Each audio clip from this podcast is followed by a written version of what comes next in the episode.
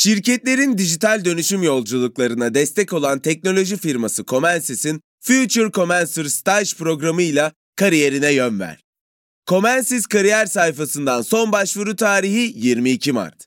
Açıklamalardaki linkten hemen başvur, tutkunu uzmanlığa dönüştür. Salus online terapinin yanında size özel ücretsiz içerik planıyla kişiselleştirilmiş bir deneyim sunuyor. Siz de nefes ve farkındalık çalışmaları, meditasyonlar ve çeşitli egzersizlerden faydalanabilirsiniz.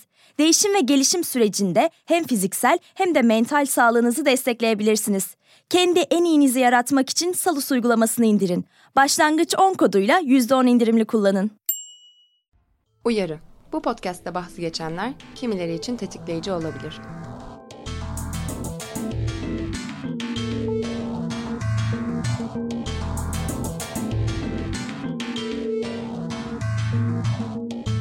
Devletleşme sürecinde biyopolitikanın aracı olarak kullanılan militarizm, milliyetçilik ile el ele vererek iktidar yapısının kendini yeniden üretmesi için öncelikle normatif bir kadın erkek ikiliği yaratır. Bu ikiliğin yaratımı arzu uyandıran bazı nesnelerin bilinç dışı düzeyde çağrılmasıyla gerçekleştirilir. Arzu ulus devlete kaydırılır ve ulus devlet erotik bir nitelik kazanır. Kendisi için yapılan şarkılara, şiirlere konu edilir. Vatan ya da kadın için duyulan arzu ise erkeklik arzusu olarak inşa edilir. Kadın erkek ikiliği üzerinden heteronormatif bir şekilde kurulan toplumsal cinsiyetler Foucault'un ifadesiyle biyopolitikanın militarizmi araçsallaştırmasıyla itaatkar ve üretken bedenler kurgular. Bu kurguya göre kadınlar anne olarak vatana sağlıklı evlatlar doğurma rolüyle kuşatılarak nüfus biyosiyasetinin bir nesnesi, erkekler ise gerektiğinde vatan için savaşmak adına bedenlerini askeri disiplinle terbiye etmeleri beklenerek anatomo siyasetin bir nesnesi haline getirilirler diye yazıyor Erkan Köseoğlu Kaos Gerilerinin 20. yıl özel sayısına.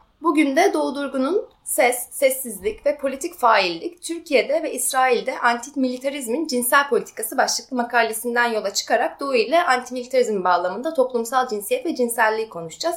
Merhaba Doğu, nasılsın? Merhabalar, iyiyim teşekkürler. Sen nasılsın? Ben de iyiyim. İlk defa böyle fiziksel olarak bir araya geldiğim konuğumsun. O yüzden birazcık heyecanlıyım. Ben ee, de Teşekkür ederim beni ağırladığın için evinde. Ee, öncelikle şey sormak istiyorum. Ee, neden böyle bir makale yazmaya karar verdin? Aslında bu senin tezin, ben bu makaleden yola çıktım ama bu senin tezin. Araştırma sürecinden ve öncesinden biraz bahsedebilir misin? Hı hı. Ee, evet dediğin gibi benim doktora tezimdi. 2010 yılında doktora girdim. 2013 yılı gibi başladım tezi yapmaya ve 2017'de de tamamen yazma süreciyle hepsi bitti. Ama saha çalışması daha çok 2013 ve 2014 arasında devam etmişti. Neden yazmaya başladım? İlgilendiğim bir konuydu. Yani ilk ilgimi çekmesinin sebebi bir kere e, kişilerin e, yani bireysel olarak nasıl e, bu kadar hani ceberut ve güçlü bir devlete ve e, orduya hani karşı çıkmasını araştırmak istiyordum yani bu nasıl bir e, dönüşüm yaratabiliyor sorusu kafamda vardı. Yani birçok kişinin sorduğu da bir sorudur aslında. Hani vicdanla çok bilinen bir şey değil. E, hı hı. Ben de bilmiyordum o zamanlar çok fazla ne olduğunu aslında. Biraz öğrenmek için de e, araştırmak istedim. İlgimi çeken bir konuydu. Güvenlik konusu, işte ordu ve siyaset. Ama bunun biraz daha dediğim gibi gündelik yaşamda böyle daha bireylerin, e, grupların daha güçsüz, zayıf olarak düşünülen grupların bu süreçte hani e, aktör olup olamadıkları konusu e, ilgimi çekiyordu. Aktör olabiliyorlarsa nasıl olabiliyorlar? Hani zayıf dediğimiz e, hareket hareketler e, ya da eylemlilikler e, bu kadar e, büyük işte militarizm gibi e, ideolojilerde e, dönüşüm yaratabiliyor mu? Bunları soruyordum aslında birazcık. Ben de erkeğim. Ben de hani askere gitmesi gereken biriydim. Zorunlu askerlikte yapmak zorunda olan. Ve hani e, böyle bir e, kendimin de konum, konumu vardı zaten başlarken hani yapmaya, e, çalışmayı. Dediğim gibi yani bunlardı sebepleri daha çok. Peki karşılaştırma olarak Türkiye ve İsrail'i seçmenin karşılaştırma nedeni neydi? Bir karşılaştırma yapmak istiyordum ben. Hı hı. Hep yani karşılaştırmalı bir şey yapmak istiyordum. Sorularımı daha dönüştürebilir diye. Hani birazcık daha analitikleştirebilir diye. İsrail'i seçmemin sebebi de bir kere bölgeden olması ve hani e, bölgedeki e, Türkiye gibi yine militarist bir yapının hani çok böyle e, pekiştiği bir yer olmasıydı. Bir de özellikle işte toplumsal cinsiyet ve cinsellik konusuna girdiğimiz zaman da farklı bir yapının farklı bir rejimin olduğu bir yerde. Ve hani birazcık böyle araştırınca içine girince farklı olsa belirli benzerliklerin olduğunu gördüm. Bazı farklılıkların da olduğunu gördüm. Hani bunun iyi bir zemin aslında yaratabileceğini evet. düşündüm analitik olarak. Yani Türkiye ve İsrail birbiriyle e, biraz bağımsız e, ülkeler gibi gözüküyor. Hani ilişkileri var tabii ki işbirliği ama en azından e, politik olarak ama aslında baktığında hani bu konuda çok fazla benzerlikler taşıyan bir yer. Türkiye'de de İsrail'de de e, kimi kişiler için askerlik zorunlu, zorunlu askerlik Aynen. görevi var. Peki Türkiye'de ve İsrail'de kimler zorunlu askerlikten muaf? Türkiye'de bütün kadınlar zorunlu askerlikten muaf. Onun dışında işte muaflık süreçleri de var. İşte engelliler ya da e, işte eşcinseller e, muaf oluyorlar askerlikten. İsrail'de ise yani kadınlar ve erkekler aslında oraya gitmek zorundalar. E, ama işte dürzü kadınlar, Yahudi ama hamile çocuğu olan kadınlar askere gitmiyorlar. Aynı şekilde Filistinli vatandaşlar e, onların hiçbiri askere gitmiyorlar. Böyle yani tabii onun dışında farklı muaflık e, süreçleri de var. Mesela işte Profil 21 gibi kişilerin işte psikolojik sebeplerden dolayı ya da duygusal sebeplerden dolayı e, muaf olması ya da fiziksel sebeplerden dolayı muaf olması gibi farklı e, profil çeşitleriyle de muaf olabiliyor İsrail. Evet iki ordunun da kendi bir normal ve uygun kategorisi Aynen. var. Onun dışı kalanları. Aynen. E... Mesela Türkiye'de İsrail'de de aynı belirli bir yaş aralığında olması gerekiyor kişilerin dediğin gibi. Biraz ordunun içindeki cinsiyetçilikten bahsedelim istiyorum. İşte İsrail'de ve Türkiye'de e, kadın asker sayısı, işte profesyonel anlamda çalışan ya da e, askerlik süreleri gibi biraz onlardan bahsedebilir misin? Ee, yani tam olarak sayıları ben de bilmiyorum. Ee, askerlik süresi kadınların 2 yıl İsrail'de. E, İsrail'de. Erkeklerin 3 yıl ve e, işte rezerv oluyor daha sonra bu kişiler. Askerlikten e, ayrılıyorlar ama daha sonra rezervlere işte yılda bir kez gidip belirli bir süre boyunca e, bulunuyorlar. Hatta bazı kişiler kontratla beraber hani normal şey çalışmaya da başlayabiliyorlar. Türkiye'de kadınlar gitmiyor zaten askere. Önceden İsrail'deki yani mesela kadınların e, savaş combat soldier dedikleri o savaş askeri olamadıklarını e, biliyoruz ama işte bu 2000'lerle beraber dönüşüyor. Ama gene de hani daha az bir yüzde var. E, %8 gibi e, Türkiye'de ise kadınların zaten e, er olamamasından dolayı e, belirli bir ayrımcılığa doğuruyorlar orada. Mesela işte çok en üst konumlara gelemiyorlar promosyonda. Bir genelkurmay başkanı olamıyor bir kadın. Bunun sebebi de işte er pratiğini alamıyor olması. Evet. zorunlu askerlikten muaf oluyor olması. Kadınların oranı ise Türkiye'de bu NATO içerisindeki en düşük oranlar, en düşük oran %1'i geçmiyor kadın askerlerin genel oranı Türkiye'de. Tabi akademilerde vesaire var hani kadın askerler. Bir de İsrail'de e, son dönemde dediğim gibi yani ilk başlarda e, daha kadınlar bunu daha ileride konuşacağız belki daha işte cinsiyetçi rollere atanıyorlar. Mesela sekreterya evet. işleri yapıyorlar işte. E, ama bu işte 2000'lerle beraber dönüşüyor. E, şimdi e, kadın eğitim pilotları yani pilot eğitimine açılıyor mesela kadınlar ve e, aynı şekilde LGBT'ler de yani daha açık kimlikleriyle askerlikte bulunabiliyorlar artık. Bu dediğim gibi 1990'lar 2000'lerden sonra İsrail'de dönüşen bir süreç oldu biraz daha.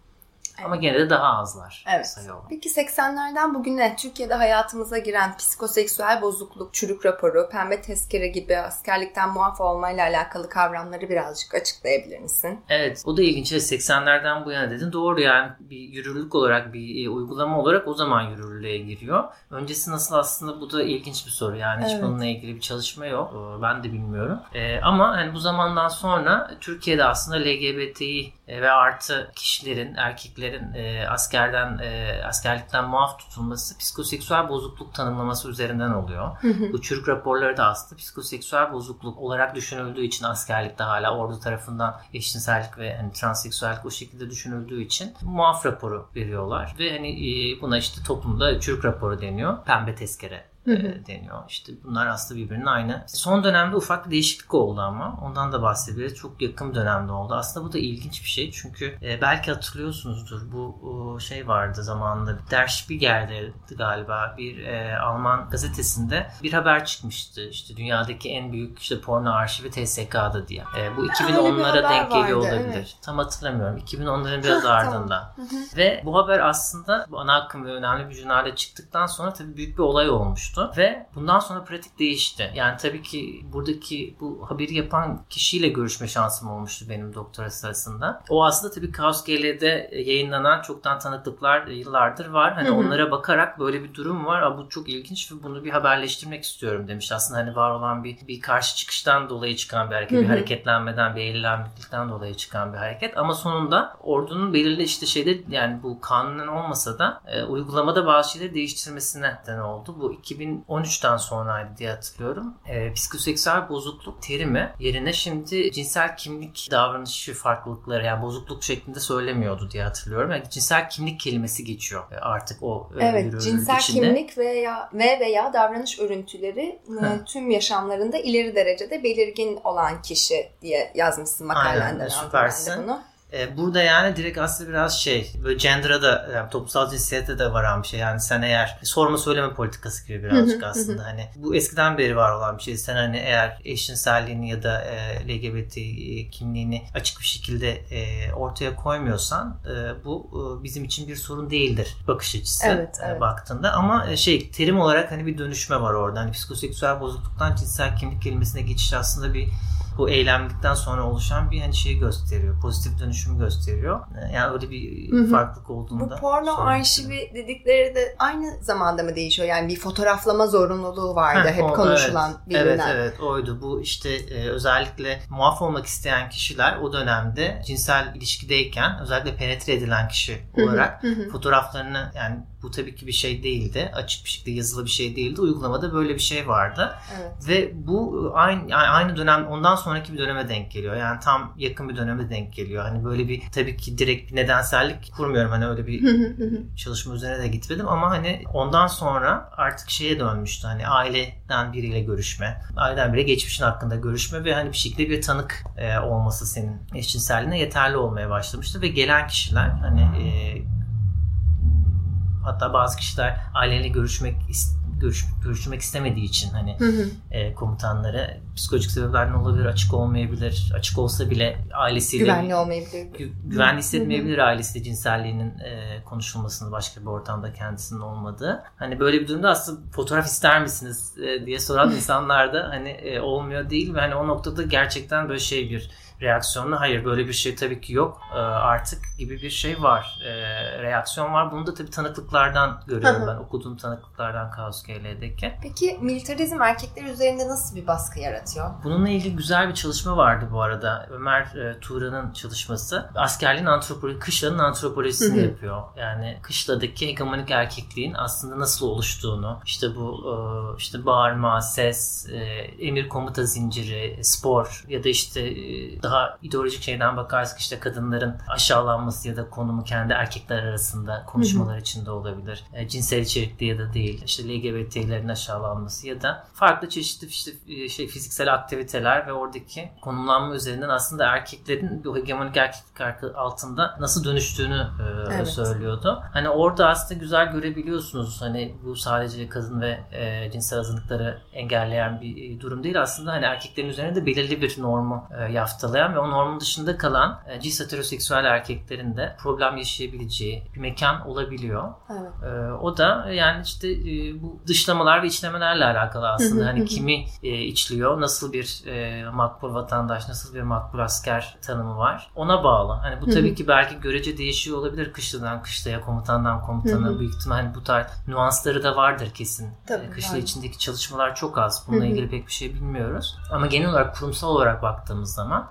agresif bir savaşçı erkeklikten bahsediyoruz. Ee, bu işte profesyonel ordulara geçişle batıda gelişmiş bazı işte kapitalist ülkelerde e, teknokrat erkeklik üzerinden de yapılabiliyor. Hani militarizmin aslında böyle farklı erkeklik biçimlerini farklı dönemlerde kullandığını hatta o farklı erkek biçimlerini aynı dönemlerde farklı yerlerde kullandığını evet. düşünebiliriz. Yani o hegemonik erkeklik baskısıyla belki birilerini hain bile ilan ediyor baskısı olabilir da kuruyor yani. olabilir. Aynen hani kim bizden kim değil. E, şeyini kurduğu sürece orada aslında bizden olmayan erkek e, her zaman marjinalize edilen hani hakkı daha az olabilecek e, daha sessiz kalacak. Yani kamusal alandan daha çok dışlanacak e, ve ayrım, ayrımcılığa da isterseniz uğrayacak kişi olacak. Peki Türkiye ve İsrail'de inşa edilen militarizmin kadın ve cinsel azınlıklar üzerinden bir karşılaştırmasını yapabilir miyiz? Yani bu konuya ilginç bulmamın sebebi dediğim gibi iki e, böyle farklı rejimden bahsediyoruz. Tabii ki İsrail'de aslında heteronormatif ve hani maskülenist bir rejim var. Orada da eril bir rejim var. E, ama hani dediğim gibi son dönemlerde dönüşen bir şey de var. Orada daha böyle homonasyonalist, daha hani e, kadın içerici politikaların olduğu bir kutsal cinsiyet ve cinsellik rejimi kurduğunu görüyoruz militarist rejimin. Burada ise tam tersi.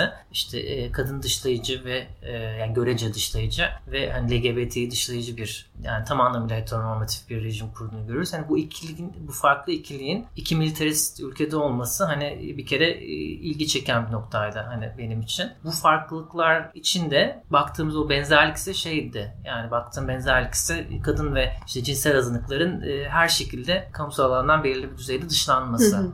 Burada artık bir vicdani ret konusuna girelim istiyorum. Geçtiğimiz günlerde de 15 Mayıs'ta Dünya Vicdani Ret Günü'ydü. Vicdani ret en basit anlamıyla politik görüşler, inanç, ahlaki ya da felsefi değerler nedeniyle zorunlu askerliği reddetmek, vicdani veya dini gerekçelerle askerlik yapmamak, din ve vicdan özgürlüğü kapsamında bir haktır. Ancak Türkiye'de vicdani ret bir hak olarak tanınmıyor. İsrail'de de tanınmıyor.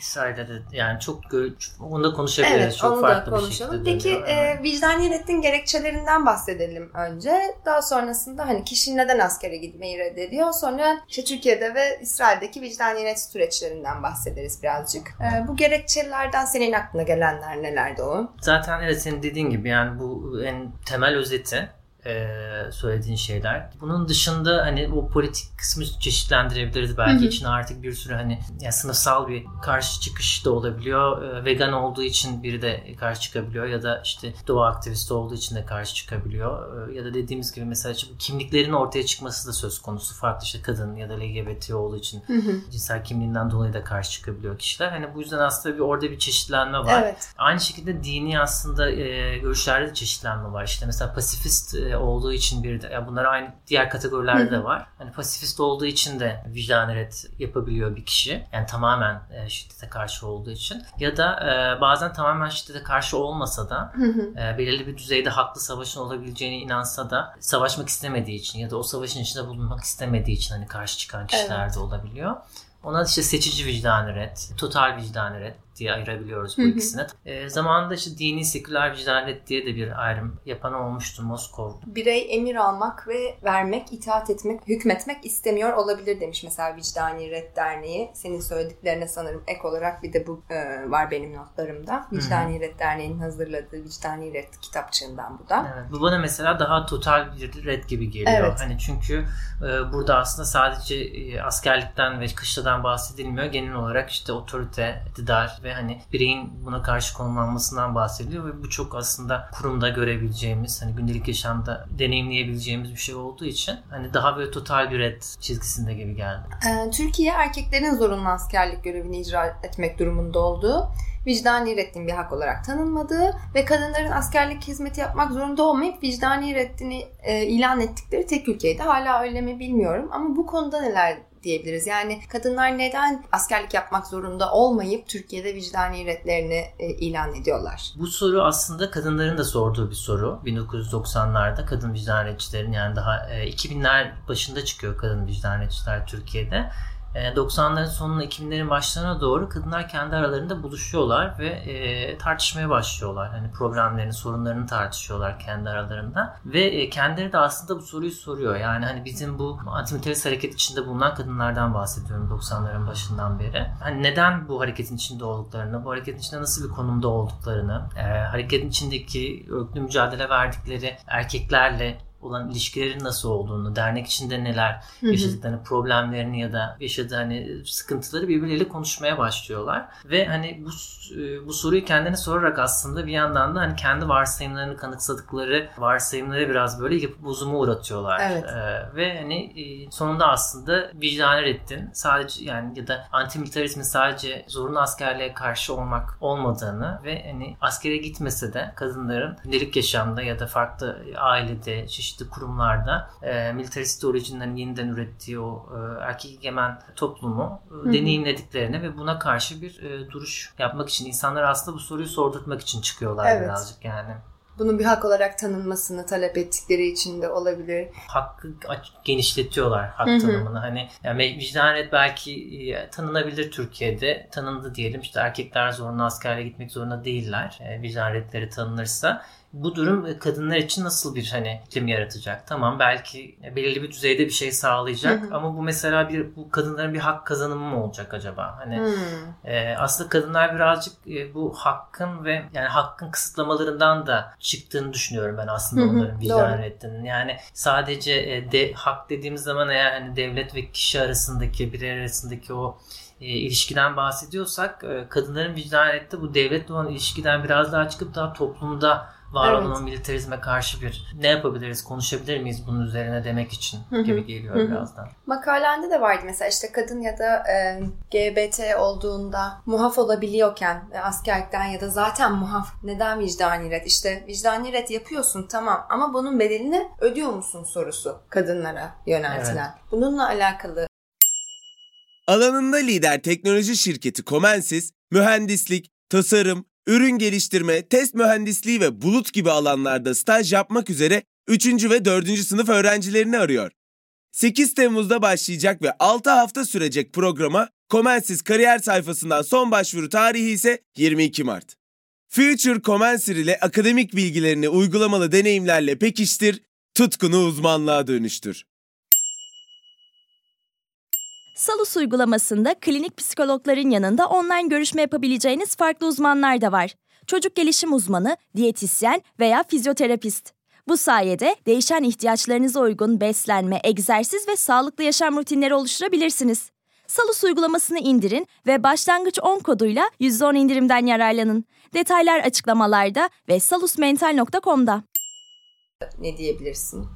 Evet bu soru İsrail'de de Türkiye'de de e, bayağı sorulan bir soru. E, özellikle zaten bence feminist ve queer kişilerin, çalışmaların, yani hareketin aslında kattığı en büyük şeylerden biri. Çünkü bu soru birazcık da şey sorusuna bağlanıyor sonra işte imtiyaz sorusuna. İşte bedel ödeme ve e, bedel ödemenin bazı imtiyazlarla olabildiği. Hı hı. Ya da işte bedel ödemenin ne şekilde tanımlanabileceği, bedel ödeme hani fedakarlık üzerinden, fedakarlık hani ya da yaşadığın problemler üzerinden tanımlanıyor. Bu ama işte sadece reddedince askere şey hapse asılmak mı yoksa farklı şekillerde herhalde ödeniyor mu? Toplumda gibi hani soruları e, getiriyor. Bu konu e, işte dediğim gibi ilkimlerin başında her iki harekette de aynı anda çıkıyor benzer zamanda da aslında ilginç bir şekilde zaten kadın vizanetçiler de aynı zamanda Hı-hı. çıkıyor. İlginç dedim bu arada kendi bir, aralarında da bir bağlantı var bu arada. Türkiye'li ve İsrailli vizanetçilerin o dönemde de. Ve kadınları yani benim görüşme yaptığım kadınların en çok aslında o dönemden hatırladığı bir anı olarak hani bir tutucu bir yanı olarak hani söyledikleri şey e, şeydi. Bunu anlatmak aslında bizim bedelimiz oldu. Hani evet. ki beraber çalıştığım çalıştığımız, yan, çalıştığımız, yanımızda beraber mücadele verdiğimiz kişilere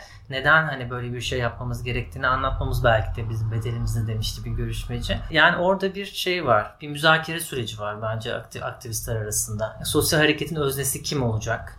Bu özne nasıl belirlenecek? Hangi metodları yapan kişi daha çok değerli ya da hangilerini yapmayan kişi daha az değerli olacak gibi bir e, tartışmayı başlatıyor. Ve hani kadın ve LGBT'ler biz hani e, muaf da olsak ya da askerliğe gitmek zorunda olmasak da bunu söylemenin hani kamusal olarak söylemenin e, başka bir politik yanı olduğunu evet. E, söylüyoruz diyorlar. Bir de ben de 2013'te Kudüs'te geçirdiğim bir yazda kadın vicdan ilaççılarla İsrail'in çalışmıştım. Onların da söylediği bir şey senin de makalende de yer veriyor. Kadınların vicdani redde İsrail'de daha kolay kabul edilirken yani vicdani red komitesinden daha rahat e, bir şekilde tamam geçti ve askerlikten muaf tutulurken erkeklerin daha fazla soruya tabi tutulması ya da daha fazla bir baskıya konuş baskı altında kalması durumundan da bahsedebilir miyiz birazcık? Evet bu da sanki aslında bu geçmişten gelen İsrail'in bu toplumsal cinsiyet rejimiyle bağlantılı gibi geliyor. 1945'te aslında İsrail'de e, ilk bu meclis tartışmaları sırasında bir vicdanet kanunu geçiyor. Yani ilginç 1945'te İsrail'de şey de var. Savaş Karşıtları Derneği de var. Hı hı. Pasifistlerin kurduğu. Yani daha böyle Avrupa ile ve bu İngiltere'de zaten kurulmuş bir e, dernek. Sonra işte çeşitli bağlantıları olan farklı ülkelerde de kurulan bir savaş karşıtı dernek. Ee, onun dışında bir de insanların da Avrupa'dan gelen Aşkenazilerin bağlantıları olduğu için belirli bir düzeyde Hani eskiden beri bir hareketlilik var. E, 45'te ama e, sadece kadınlara tanınıyor bu hak. E, ve o sırada aslında şey değil mesela hani hamile olmak vesaire değil. Hani kadın olman yeterli aslında bu hakkı. istemek için ya da talep etmek için. Burada aslında bir şey var. Hani tamam biz zorunlu askerliğe kadınları alıyoruz ama zaten hani her yere almıyoruz. Hı hı. Savaşmayacaklar. Bir yandan da istemiyorlarsa da savaşmak zorunda değiller. Hani öyle bir zorunlulukları yok aslında. Hani evet. Hani asıl zorunluluk e, aşkınıza erkeklerin toplumu korumak, devleti korumak gibi bir e, bakış açısı olduğunu e, söylüyor bir çalışmacı. Geçmişten gelen bir toplumsal cinsiyet kurulumu var, inşası var. Evet. O nedenle olduğunu düşünüyorum bunu. Benim görüştüğüm bir kadın vicdani iletçi bu komitenin karşısına çıktığımızda Evet onların kafasındaki işte pasifist nedenlerle ben e, vicdani reddimi ilan ediyorum dediğinde kafasındaki pasifist tanımına uyacak şekilde onların sorularına cevap verebilirsin ama hakikaten içinden geçen ve doğru olduğunu düşündüğü şekilde cevap verip onların çok dar ve sığ olan pasifist tanımına uymadığında bu komiteden kaldığı, komiteden geçemedin diyelim. Bu defa e, sana bir e, toplumsal hizmet yap diyorlar. Toplumsal hizmeti yapmayı reddettin diyelim. Bu defa seni tek kişilik hücreye e, sokuyorlar. Onun orada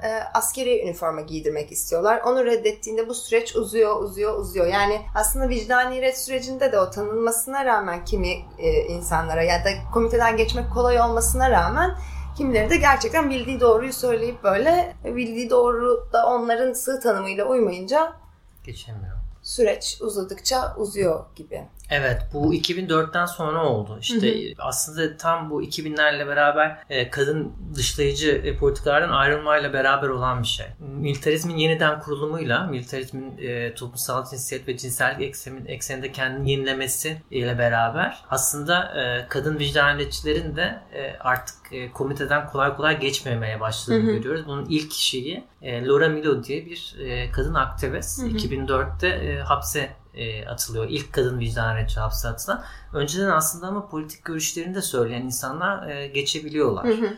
İlginç bir şekilde. Ama senin dediğin şey bununla ilgili çok güzel bir aslında araştırma var. E, buradan hani söyleyeyim insanlar ilgilenebilir belki hı hı. E, diye soruyorum. Erika Wise diye bir kadın antropolog. O şeyden bahsediyor mesela. Hem bunun söylemsel işlediğini, komiteden geçmek için belirli söylemleri adapte etmek gerektiğini, bunun da çok devletçi bir yerden yapılması gerektiğini, hem de bunun bedensel de devam ettiğini söylüyor. Hı hı. Yani daha bu e, pasifizm aslında komitenin belirlediği şey hem bir yandan her şeye karşı olmak ve dediğin gibi belki yani çok ofansif sorular var. E, evet. mesela işte 2. Dünya Savaşı'nda işte Nazilere karşı bir şey yapmayacak mıydın? Ha, gibi sorularla falan e, şey yapıyorlar insanları. Yani bir samimiyet testi yani üzerinden gidiliyor ve o samimiyet hani farklı şekilde kurulmuş bir yakınlık en azından devlet otoritesi tarafından. Atıyorum bir biri birine tecavüz ederken bunu gördüğünde bu konuda bir müdahalede bulunmak e, seni pasifizmden çıkaran bir şey falan da. Aynen. Beyin yani. Ee, ve yani bunu işte komitede e, söyleyemediği zaman kişi e, bu bedensel kısmında şu şey vardı aslında. Mesela pasifizmi aslında bir yandan da sadece söylemsel ve e, ideolojik bir şey, dini olur, farklı seküler olur, ideolojik bir şey olarak değil, bedensel de bir sanki e, durum olarak görme. Mesela e, şiddetle karşılaştığın zaman bedensel olarak buna reaksiyon verememe, e, bloklanma. E, yani bunun üzerinden giderek de belirli bir işte faillik aslında. Bu da bir e, agency sonuçta baktığımızda. Hani o failliği kullanarak askerlikten muaf olan kişiler vardı. Hı hı. E işte görüşme yaptığım kişilerin bazıları mesela e, gece yemek yemiyorlardı. İşte bir gün yemek evet. yememişler ya da kahvaltıya geçtim, e, pas geçtim ve işte kendimi çok kötü o ortamı düşünmeye daha çok böyle adapte olarak, daha konsantre ederek daha kötü bir şekilde oraya geldim. Hani bedensel olarak da o taktikleri kullanan insanlar evet, vardı. komitenin karşısına çıkarken. Ama bir yandan da bu kişiler mesela e, işte Şiminist'in mektupları var her yıl. Liselilerin, e, liselilerin değil mi? e, lise sonundan sonra direkt askere alınıyorsunuz. Çünkü evet. her yıl liselilerinde işte reddeden liselilerin yap, kamusal olarak yaptıkları mektuplar var. Düzenledikleri mektuplar var. Mesela hani bu kişilerden bazıları hem e, reddine bu, bu şekilde almış ama bir yandan da bu çalışmaların şey inisiyatiflerin içinde bulunmuş kişilerden. Hı hı hı. Peki ordu, savaş ve militarizm ile kadın, LGBTQ artı bireylere yönelen gündelik kurumsal ve sistemik cinsel, cinsel şiddet arasında nasıl bir bağ var? Yani baktığımız zaman aslında şiddet, savaş e, sadece işte belirli kısıtlanmış bölgelerde, kışlada ya da o e, tırnak içinde er meydanında, o savaş Hı-hı. meydanında yaşanmıyor. Hı-hı. E, çünkü şiddet bir döngü.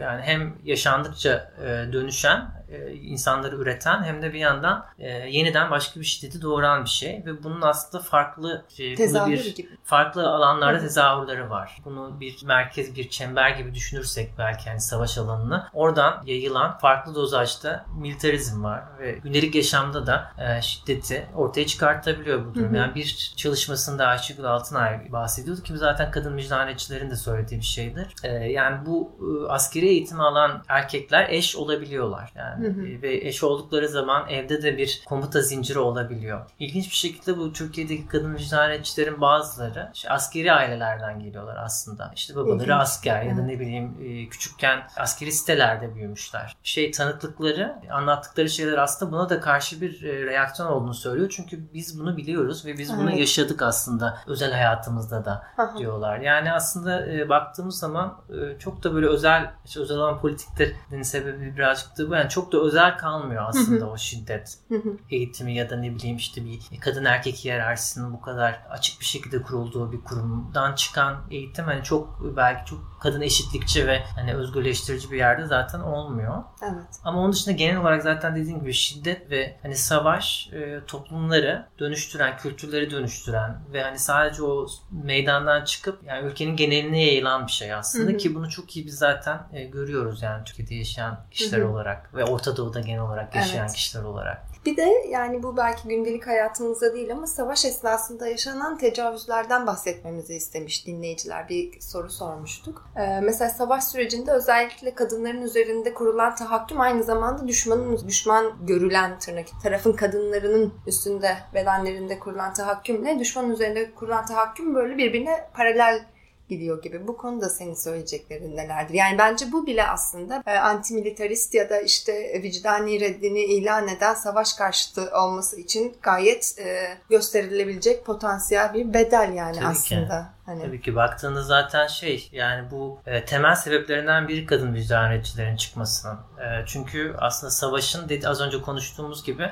hani savaşın sadece işte cis heteroseksüel erkeklerin işte bedenlerinin kullanıldığı ya da işte onların e, öldüğü ya da öldürüldüğü bir alan olmadığı aslında kadın bedeni üzerinden de çok fazla e, üretilen bir yer olduğunu söylüyorlar ve hani burada baktığımızda hani bu total savaş dediğimiz şey bu işte Birinci Dünya Savaşı ile beraber başlayan savaşla beraber hani Birinci Dünya Savaşı'nda değil ama İkinci Dünya Savaşı'nın özellikle hani sonlarına doğru artık kadın tecavüzlerini yani böyle açık bir şekilde bir savaş stratejisi olarak kullanıldığını evet, görüyoruz. Evet. Yani hani bu karar verilen belki hani kanunen değil ama hani şey karar verilen ve hani belirli bir homososyal erkeklik şeyi evet. içerisinde oluşan bir e, durum ki aslında sadece kadınları da e, kapsamıyor, evet. erkekleri de kapsıyor. Evet. Ama tabii ki hani söylenilmesi ve açığa çıkarılması ve dillendirilmesi çok daha zor bir şey olabiliyor hı hı. bu işte genel geçer geleneksel toplumsal cinsiyet kalıplarından dolayı ve hani bu nokta e, en bariz bir şekilde aslında e, kadın bedeni üzerinde ya da işte e, erkek bedeni üzerinde savaşın ne şekilde hani daha çirkin bir çehre alabileceğini gösteren bir şey baktığımızda. Evet.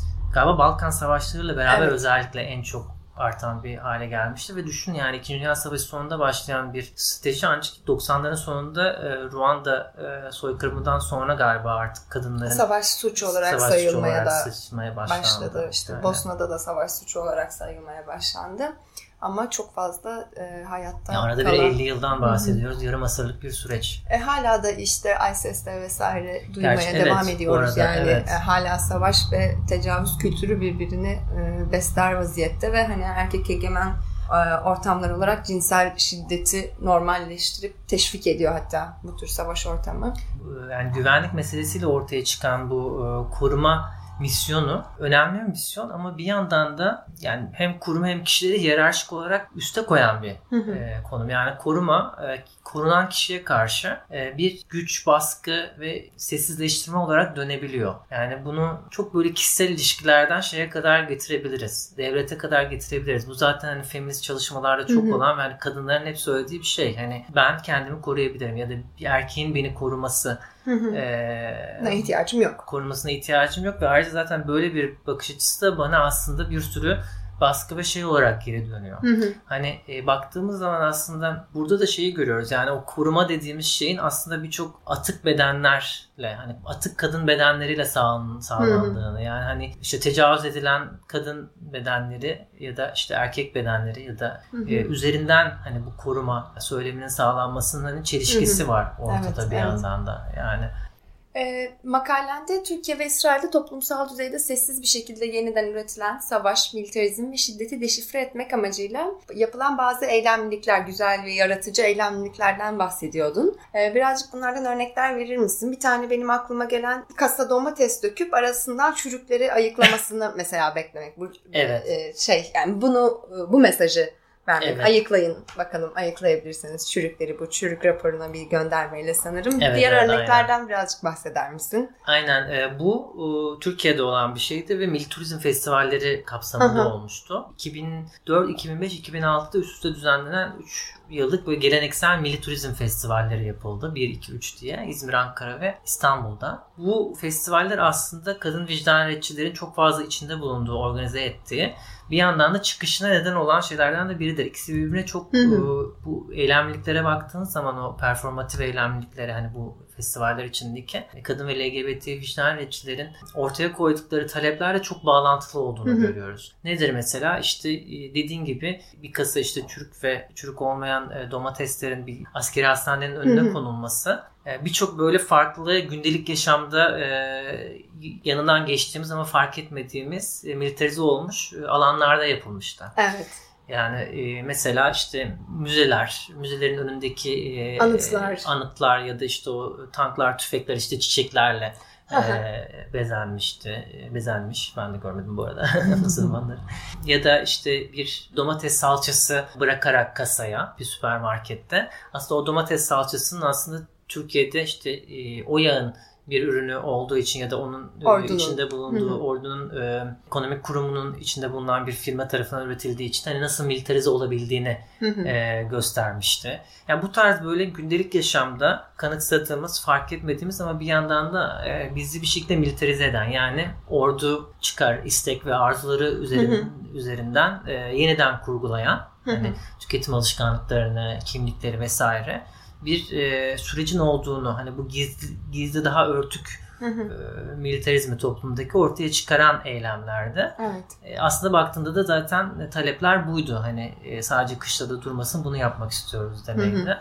İsrail'de de benzer bir şekilde özellikle mesela bu, bu pink washing diye e, tartışmaları Evet. üzerinden Pembeye, pembeye boyama. boyama, e, işgali pembeye boyama tartışmaları üzerinden e, bazı aktivistler işte mesela e, pembe bir duvarla e, LGBT Pride yürüyüşünü bloklamışlardı. Hı Üzerlerinde işte işgale hayır yazarak ya da Evet. işte işgal pembeye boyamaya hayır yazarak. Hani bu tarz böyle alanı e, anlık kullanarak bu e, gündelik yaşamda o anlık kurulan iktidarı iyi transkres etme ne denir ona? Çomak sokma gibi. Bir çomak sokma gibi. Hani e, böyle performatif eylemler düzenlediler. Onun Ee, şey- zaten kamusal de- deklarasyonlar da bir Evet. baktığımız zaman. Pembeye boyama da işte LGBTIQ artı dostu şekilde yansıtarak ya böyle işte militer ya böyle daha işte pazar algısıyla yapılan bir şeyleri aslında dostuymuş gibi gösterme pratiğine deniyor. Belki onu Evet. açıklamak gerekir. Ve şey vardı değil mi? İşgalin onuru olmaz gibi. Çünkü hani aynen, İsrail çok pardon, böyle evet, öyleydi. LGBTQ plus dostu bir yermiş gibi işte buranın cennetiymiş gibi yansıtılıyor. Aslında çelişkiye dikkat çekiliyordu orada Aynen, da. aynen. Yani bir kesimin özgürlüğü e, başka bir kesimin dominasyonu e, anlamına gelmemeli diyordu aslında. Evet, tam E, öyle. bir nevi hani bu e, pembeye e, boyamaya karşı olanlar. Hı hı. Tabii o ikircikli bir konu. Bana ilginç geliyor o konu. Yani bir yandan da aslında o hani sonuçta e, ana akımlaştığını gösteriyor e, LGBT hareketinin ve bir yandan da o ana akımlaşmayla beraber ne gibi çelişkiler yaşayabileceğini gösteriyor hani şeyin. Evet. Türkiye'deki LGBT hareketi içinde aslında bir şey oluyor e, baktığımızda bir, bir örnek teşkil ediyor. Yani işte Hı hı. kaos keylerinin vicdanı tanınsın ama askere gitmek isteyen e, eşcinseller de gidebilsin. Hani. Söyleme aslında birazcık bu hani örnek üzerinden baktığımız zaman şeye temelleniyor. Hani LGBT'lerin hani güçlenmesi aslında sağlanabiliyor bir yandan da e, orduyla beraber. Ya da ya burada kaos tamamen çıkıyorum. Hı. bir şey söylüyorum. Ama bir yandan da bu hani daha fazla katil üretmeye de neden olabiliyor yani. Evet. Ee, ya da ne bileyim mesela aynı kişiler bu çok tartışılan bir konuydu ve en çok konuşulan şeydir genelde pembe boyama tartışması yapıldığında. Ee, aynı ordu yani işte medya temsilcisi e, açık kimlikle eşcinsel olan bir ordu bir yandan da işte Filistinli e, LGBT artıları e, şantaj yoluyla onlardan bilgi sağlamak ya da onları e, Evet. işkence edebiliyor. Bu konuları birazcık aslında ortaya çıkarma amaçlı eylemler yapılıyordu e, Evet. bu aktivistler tarafından. Ee, çok teşekkürler Doğu. Eklemek, söylemek, senin sormak istediğin bir şey var mı? Ben teşekkür ederim. Yani şu an eklemek istediğim bir şey yok benim de. Ee, sormak istediğim şeyler de şu an aklıma gelmedi direkt. O zaman çok teşekkürler Doğu. Ben Ee, teşekkür ederim. Bir sonraki bölümde Erdem Oraylı ile ghosting yani hayaletleme konuşacağız. Haftaya görüşmek üzere.